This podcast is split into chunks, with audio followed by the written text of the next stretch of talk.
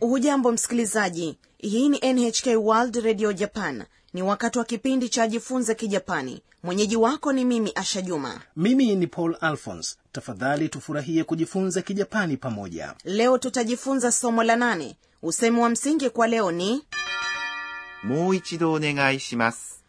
rudia tafadhali muhusika mkuu katika mazungumzo yetu ni ana mwanafunzi kutoka thailand leo tuangalie vile ana anavyoendelea chuoni kwa wakati huu anahudhuria somo la kijapani linaloongozwa na profesa suzuki sasa tusikilize mazungumzo ya somo la nane usemi wa msingi ni もう一度お願いします。 rudia tafadhali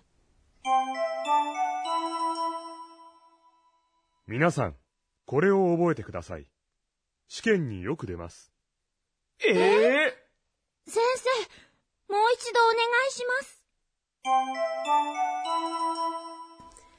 す。 sasa hebu nikupe maelezo kuhusu mazungumzo ya leo akiwa anaonyesha ubaoni profesa suzuki anasema 皆さん、これを覚えてください。 kila mmoja tafadhali kumbuka hii 皆さん、 ni kila mmoja これ ni hii を inaonyesha mtendwa 覚えてください。 ni tafadhali kumbuka oboete kudasai inajumuisha kitenzi 覚えます。 kukumbuka na ください。 tafadhali unasema kudasai unapomwomba mtu akufanyie kitu neno hilo linamaanisha tofauti na kudasai uliojifunza katika somo la saba kwa wakati huo ilijitokeza kama usemi unaotumika unaponunua kitu dukani ndiyo sasa kwa nini oboemas inayomaanisha kukumbuka inageuka na kuwa oboete inapofuatana na kudasai hatuwezi kusema oboemas kudasai hapana haiwezekani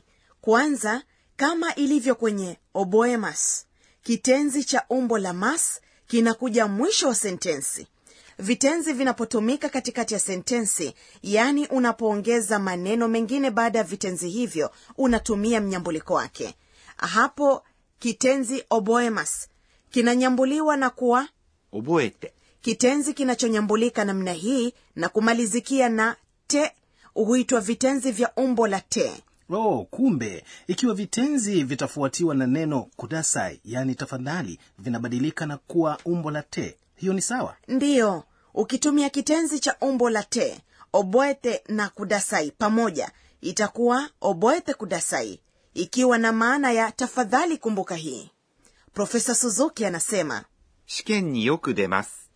mara nyingi hutokea kwenye mtihani 試験 ni mtihani に inaonyesha sehemu ya kufikia よく ni kielezi kinachomaanisha mara nyingi 出ます。 inamaanisha kutokea mwalimu alipozungumzia mtihani wanafunzi waliitikia kwa namna fulani え e inaonyesha mshangao baada ya kusema e unasimamisha pumzi kidogo jaribu kuitamka え kisha ana anasema 先生、もう一度お願いします。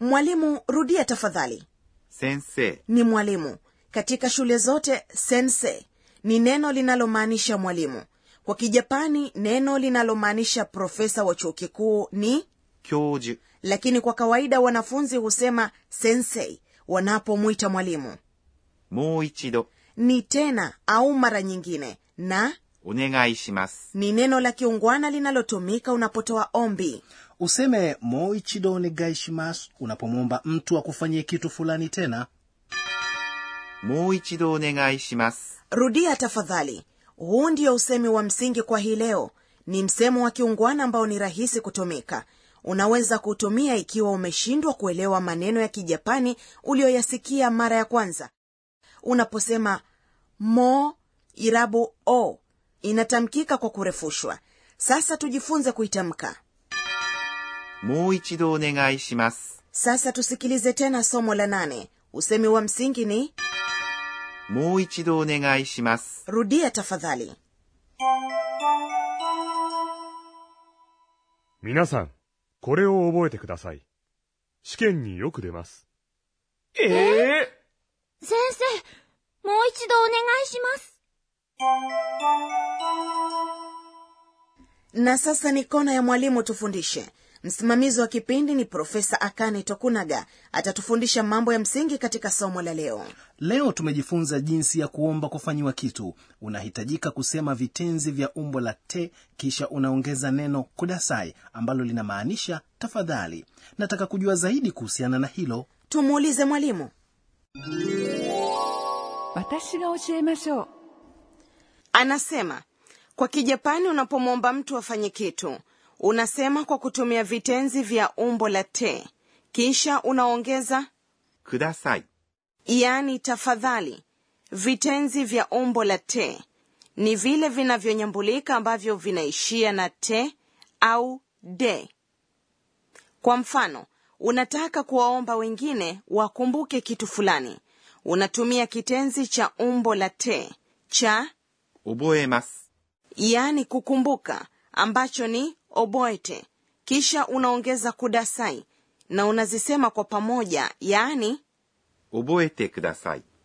sasa ni kuelezee juu ya namna ya kubadilisha vitenzi vya umbo la mas kwenda kwenye umbo la te namna ya msingi ni kubadilisha mas kwenye te kwa mfano kitenzi kinachomaanisha kula ni 食べます。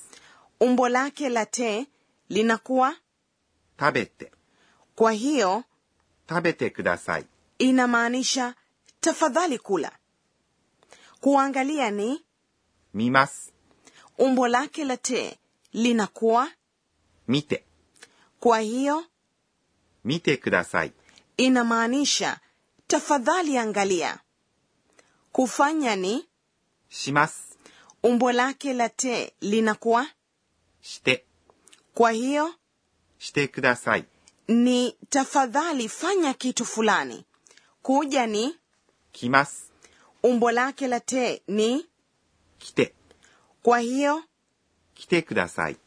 inamaanisha njoo tafadhali unaweza kupata vitenzi vya umbo la te kwa kubadilisha mas na kuwa te ni rahisi bila shaka vitenzi vinavyobadilika namna hii vina irabu e kwenye silabi zao kabla tu ya mas vinajumuisha oboemas yani kukumbuka pia vinajumuisha baadhi ya vitenzi ambavyo vina irabu ya i kwenye silabi zao kabla tu ya mas kama mimas yaani kuangalia kwenye somo lijalo tutakufahamisha namna nyingine ya kutengeneza vitenzi vya umbo la te unapoanza kujifunza kijapani huenda ukakuta vitenzi vya umbo la te ni vigumu kuelewa lakini tujitahidi kujifunza pamoja hayo ndiyo tuliyokuandalia katika kona ya mwalimu tufundishe na sasa ni kona ya tanakali sauti paul tafakari sauti hii inaashiria nini ドキドキ。 je hiyo ni sauti ya kugonga mlangoni hapana inaelezea vile ambavyo moyo unadunda kwa haraka kutokana na mshangao au wasiwasi pia unaweza kuutumia ikiwa una furaha kupindukia moyoni au unatarajia kitu fulani kweli nimekumbuka kwenye katuni za manga shujaa mwanamke au mwanamume mara nyingi huwa wanahisi dokidoki wakati anapohisi wasiwasi anapozungumza na mtu anayempenda pia kuna neno linaloashiria mshangao wa ghafla ドキ。 mara nyingi mtu husema doki akishangazwa na kitu bila kutarajia kwenye kona ya tanakali sauti kwa hii leo umefahamu kuhusu ドキドキ。 na ドキ。